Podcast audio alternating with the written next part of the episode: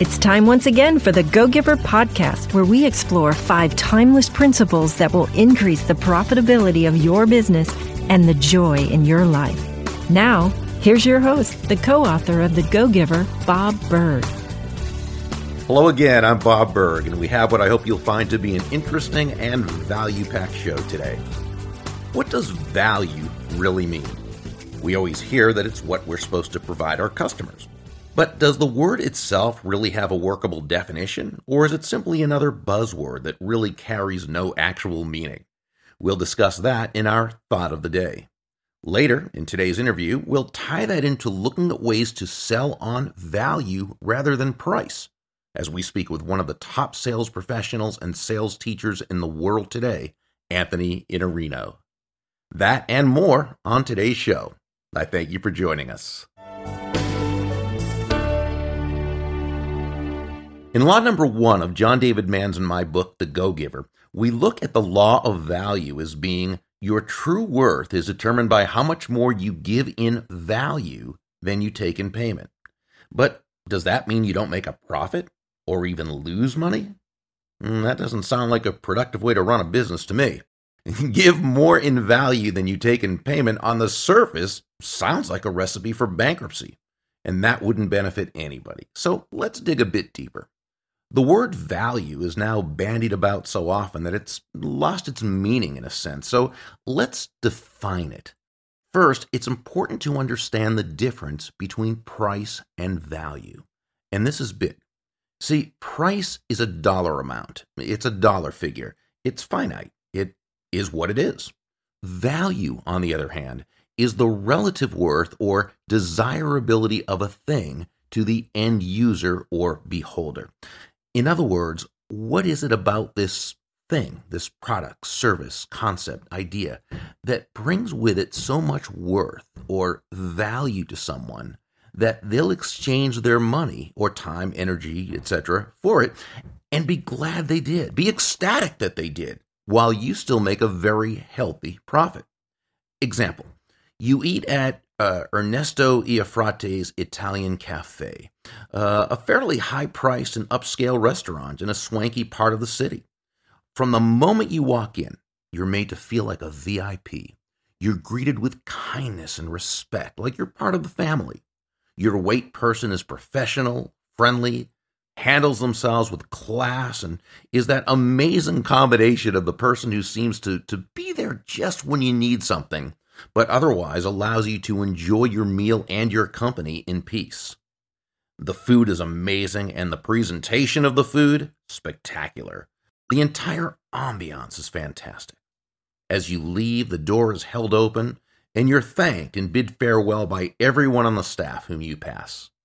Your bill was higher than at most places, but you certainly didn't mind because the overall experience was worth much more to you in value than what you exchanged in price.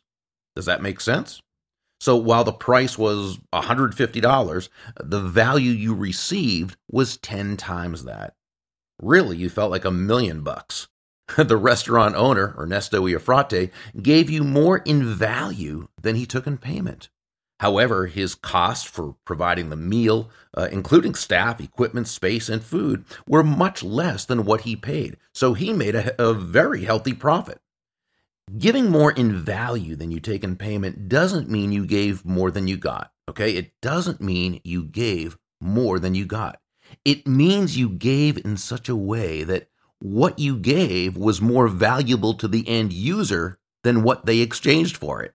And what you received, the money in this case, was worth more to you than what you exchanged for it. Yes, both parties came away better off after the transaction than they were before the transaction. This is the very essence of a free market based exchange. Uh, as Harry Browne used to say, in every market based exchange, there are always two profits the buyer profits and the seller profits. Think of the value you provide as the overall experience to that other person. And the key is the shift in focus. It, it, means that rather than being focused on the money, you're focused on providing massive value to your customer. When that's the case, they're much more likely to do business with you.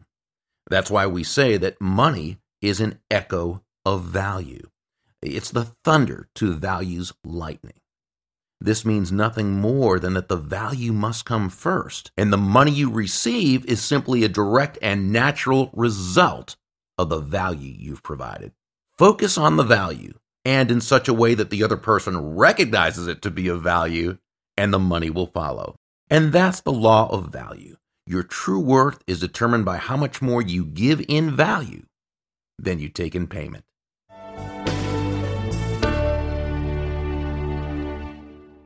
Are you a paid professional speaker or would like to become one? Perhaps you've attained success as a CEO, a manager, or leader, or have had a fantastic career in sales and now want to share your wisdom with others and from the stage.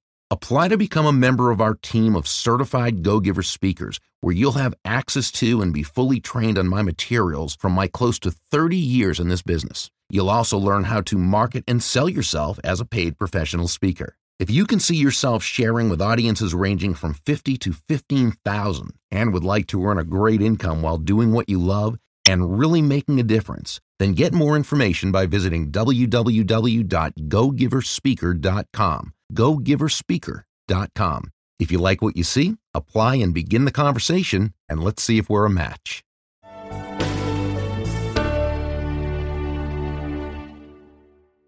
Anthony Iannarino built a hugely successful traditional bricks and mortars type of business, and now is a speaker on sales and sales leadership. Uh, he's building a very hugely successful online business. Check out his famous The Sales Blog at www.thesalesblog.com. If you're in sales in any form, it's not to be missed. He really is that fantastic. Hi, Anthony. Welcome. Hey, Bob. How are you? I'm great. Thank you. Thank you for being with us. You know, I often say that unless your last name is Walmart, then trying to sell on low price or making price the issue is a very counterproductive way to do business. Now, I, I know you and you're work enough to know that's certainly a premise with which you agree. I do agree. And I, I think that it's one of the biggest mistakes that salespeople make is leading with tr- price and, and behaving in a way that makes them transactional. So let's talk about the importance of communicating value and even understand why what understanding why it is so important. I mean, technology has basically leveled off the playing field to the point that most products work and they work fairly equally and most services are pretty much uh, the same. There are some differences, usually not significant.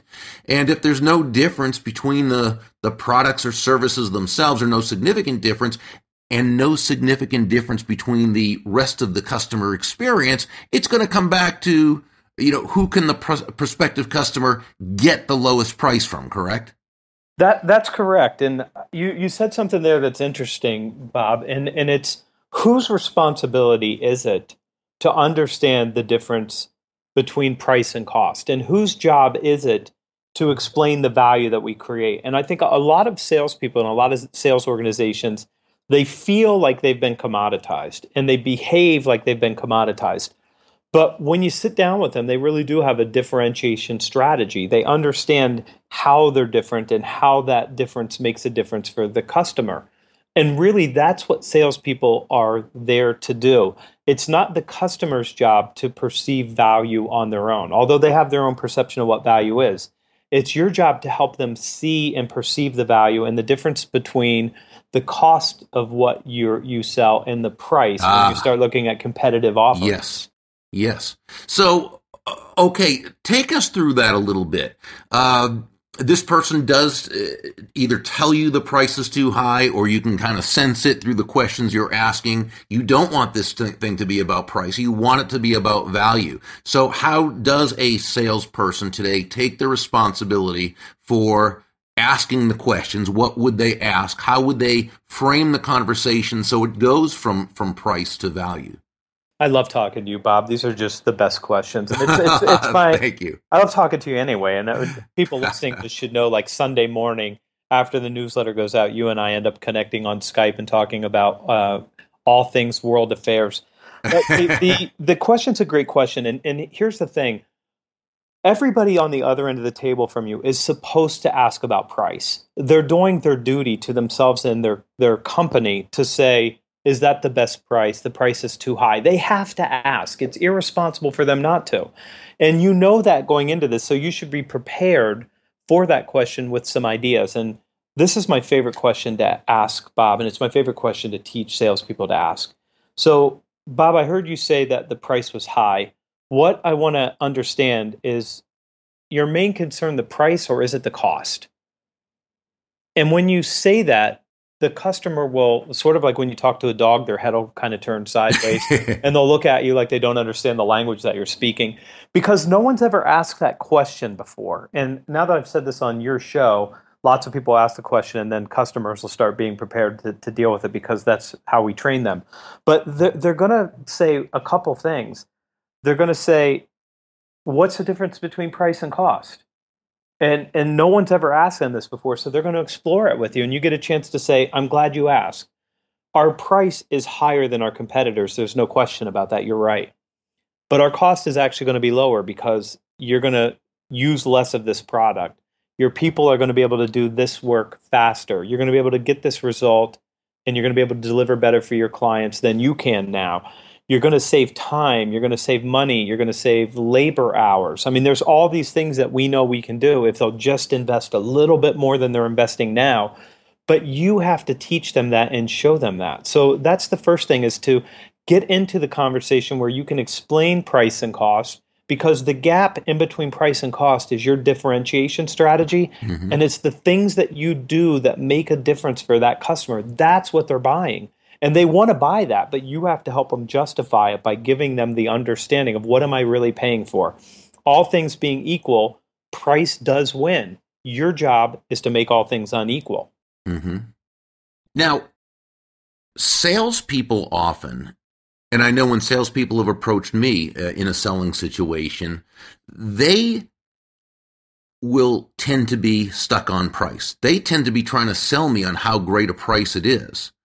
And I, I, know with me, I'm not necessarily a price buyer. Now, that doesn't mean I don't care about, you know, we always want to, we never want to spend more than what we should, of course. But, but I think there are people who buy for different reasons. Some people, I, I would say relatively few, truly are price buyers. Usually it's not a question of price. It's a, it's a value situation. And if, if, hey, let's face it, everything's too expensive if you don't see the thing as being more valuable than what you're exchanging for it. But there are people who buy on um, status. There are right. people who buy on uh, style. There are people who buy on convenience. That would be me, or as I call it, the lazy buyer. I, you know, typically convenience is my big, my big thing. So, do you find that often salespeople, and maybe they're just not taught this by their their sales leadership, but do salespeople tend to go in there focusing on price themselves, even though that's not what they want their prospect to be focused on? I, I think salespeople do because it's the biggest objection they're going to get, and they know that. So they go and hope that the price is enough that it carries the day by itself, or they focus on their product, features, and benefits, hoping that that does the trick. But in, in today's day and age, you are the biggest part of the value proposition. You are the biggest part of the differentiation. You're the person that's going to be accountable for helping them get this new result. And so focusing on price focuses away from that. And instead of focusing on value, you make it about price, which is one of the biggest mistakes you can make. And, and since we're talking about price and value, I'll share uh, one quick story with you. I, I had a salesperson that I was coaching who said these words to me, and I've remembered them and I've used them a lot in speeches that I've given because the words are so good. He said, I'm too poor to buy cheap. Mm-hmm. I can't pay the lowest price. And and I said, explain to me and this group of people were with what you mean. And he said, if I buy a pair of shoes and it doesn't last and they don't hold up, I can't afford to buy three pairs of shoes this year.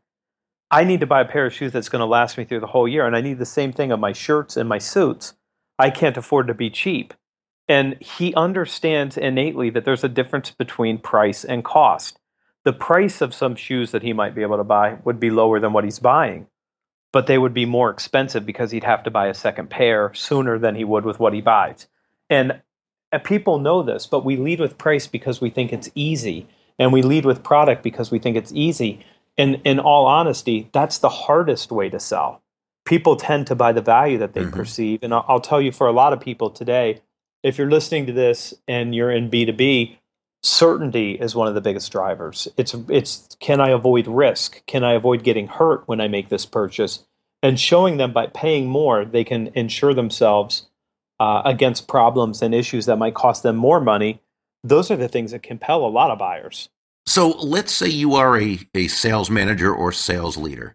And I want to go back to what you said earlier that communicate when it comes to communicating value because we know that value is always in the eyes of the beholder. It's not what we think is valuable uh, it's not why what we think they should think is valuable. It's it's what they see as the value as according to their wants their needs their desires. So you're the sales manager. What do you tell them? How do you teach them to be able to to get off the price thing and to be able to go into a selling situation focusing on the value that you're bringing? That's a, a great question. And I'm going to first, I'll deal with sales managers, but I think we could expand that to sales leadership and also to the salesperson themselves. So the sales leader in, in any company really is responsible for the culture. So we could talk about mindset. They're responsible for giving their people the skill sets to do the jobs that they want them to do, particularly this one, which is a difficult skill set to gain. And it means you need to have really good rapport skills and you need to have really good communication skills and you need to have really good language skills. So those are things that can be trained and taught. And then you also need the toolkit. I mean, you need playbooks and planned dialogues and things like that that will help the sales force succeed.